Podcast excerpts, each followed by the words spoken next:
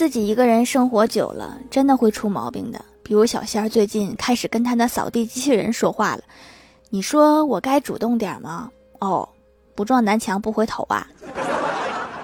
你那么会扫，帮我扫他微信呀！